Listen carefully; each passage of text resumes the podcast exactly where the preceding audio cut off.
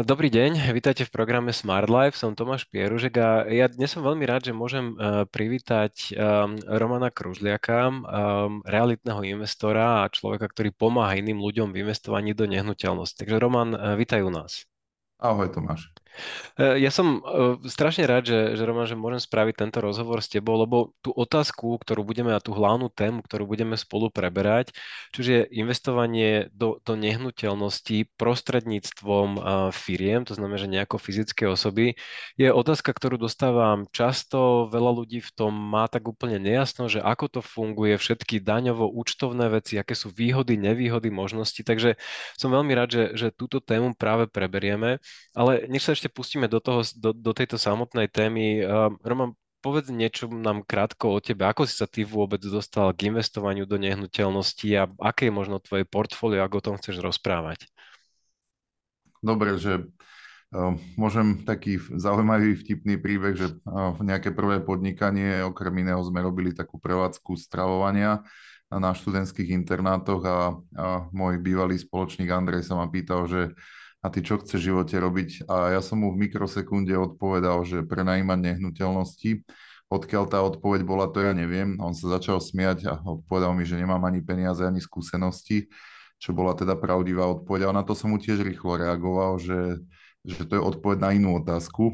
Takže uh, možno aj toto čiastočne vystihuje to, to zmýšľanie alebo tie nejaké túžby.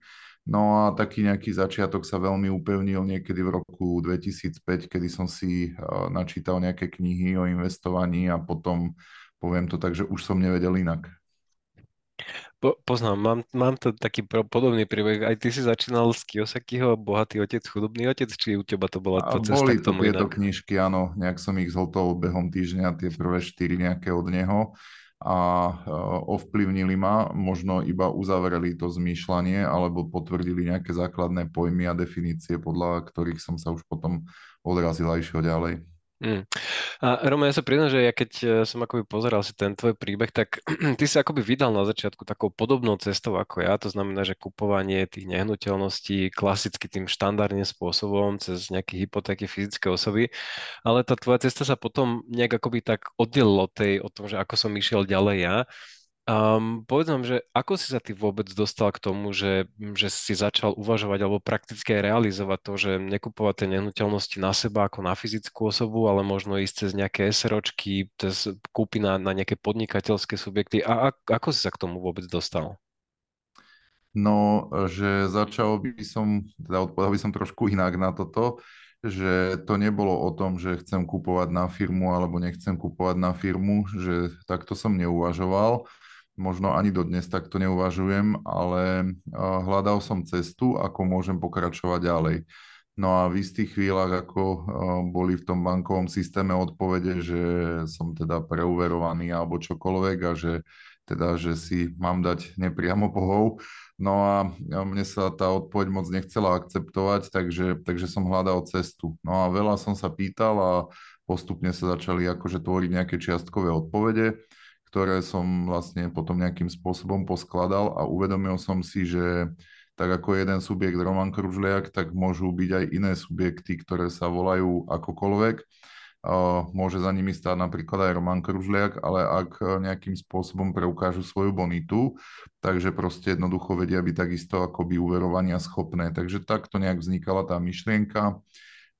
Boli také aj tiež akože zlomové nejaké body a čiastkové, že neviem teda v ktorom roku to bolo, ale veľmi dávno, keď som sa prišiel do banky pýtať s tým, akože s firmou, či mi poskytnú úver a um, boli tie baby veľmi milé, dvakrát Janka, že nejaká pani riaditeľka, nejaká pani pracovníčka, no a oni akože som videl, že tam bola prúdka diplomácia, že sa báli povedať ako tie fakty nejaké. No a tak som ich veľmi posmeloval, že však mi povedzte, povedzte mi niečo, hej. No a teda oni sa posmelili a vtedy firma robila asi 75 tisíc ročnú tržbu a oni mi povedali, že no vieš, že úverovať ťa možno aj chceme, aj potrebujeme, ale že tak okolo milióna by to bolo celkom fajn na začiatok. To boli pre mňa čísla, ktoré som si nevedel ani len predstaviť a podobne. Na druhej strane tá odpoveď, hoci aj veľmi negatívna, tak bola pozitívnou a pozitívnou boli, bola v tom, že som si uvedomil, že cesta je len úloha je ju hľadať. Takže takto nejak boli tie začiatky a to nejaké zmýšľanie a potom som už hľadal akože konkrétne cesty alebo konkrétne návody, pýtal som sa veľa tých pracovníkov, veľa bankárov, čiže ja povzbudzujem aj investorov k tomu hľadaniu si svojej cesty.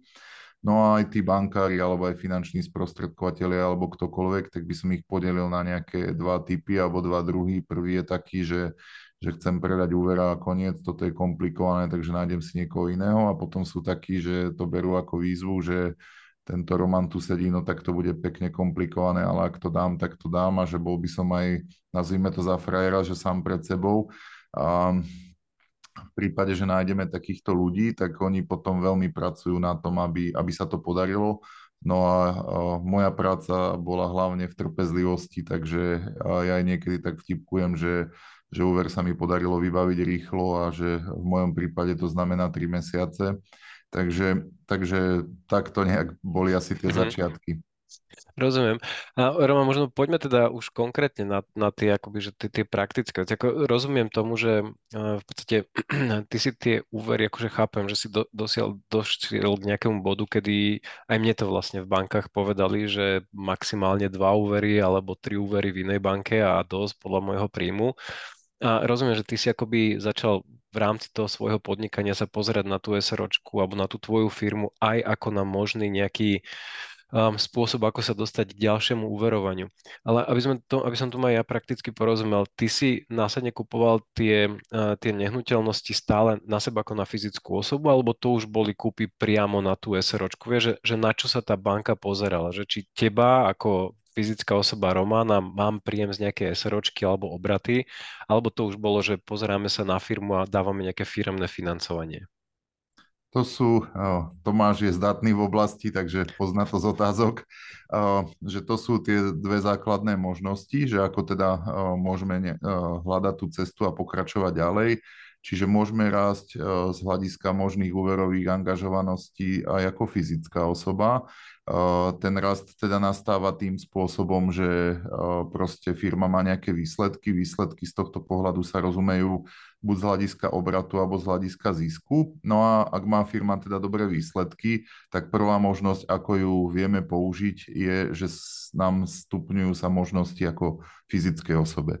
Druhá možnosť, ako môžeme túto firmu použiť, že ona aj sama má nejaké možnosti, ako sa vie úverovo angažovať, vychádzajúc z výsledkov, ktoré má, prípadne z budúcich výsledkov, ktoré dosiahne. No a keď hovorím o tých budúcich výsledkoch, tak sa vieme baviť teda o prenajmoch a o príjmu z, prenajme, z prenajmu, ktorý bude plynúť potom z nehnuteľnosti, ktoré nadobudne.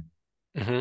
Dobre, man, a, ale ten, ten akoby zásadný alebo hlavný dôvod, čo prečo ja som sa vždy pozeral na investovanie do nehnuteľností iba cez akože tie, tie, tú, tú optiku fyzickej osoby a, ne, a, a hypotéky je, že tá moja skúsenosť e, bola taká, a ja som robil 8 rokov v banke, kde sme uverovali firmy, že také podmienky, ako získa fyzická osoba, čo sa týka hypotéky, firma nezíska. To znamená, že na 30 rokov pred dvoma či troma rokmi za 1% a podobne.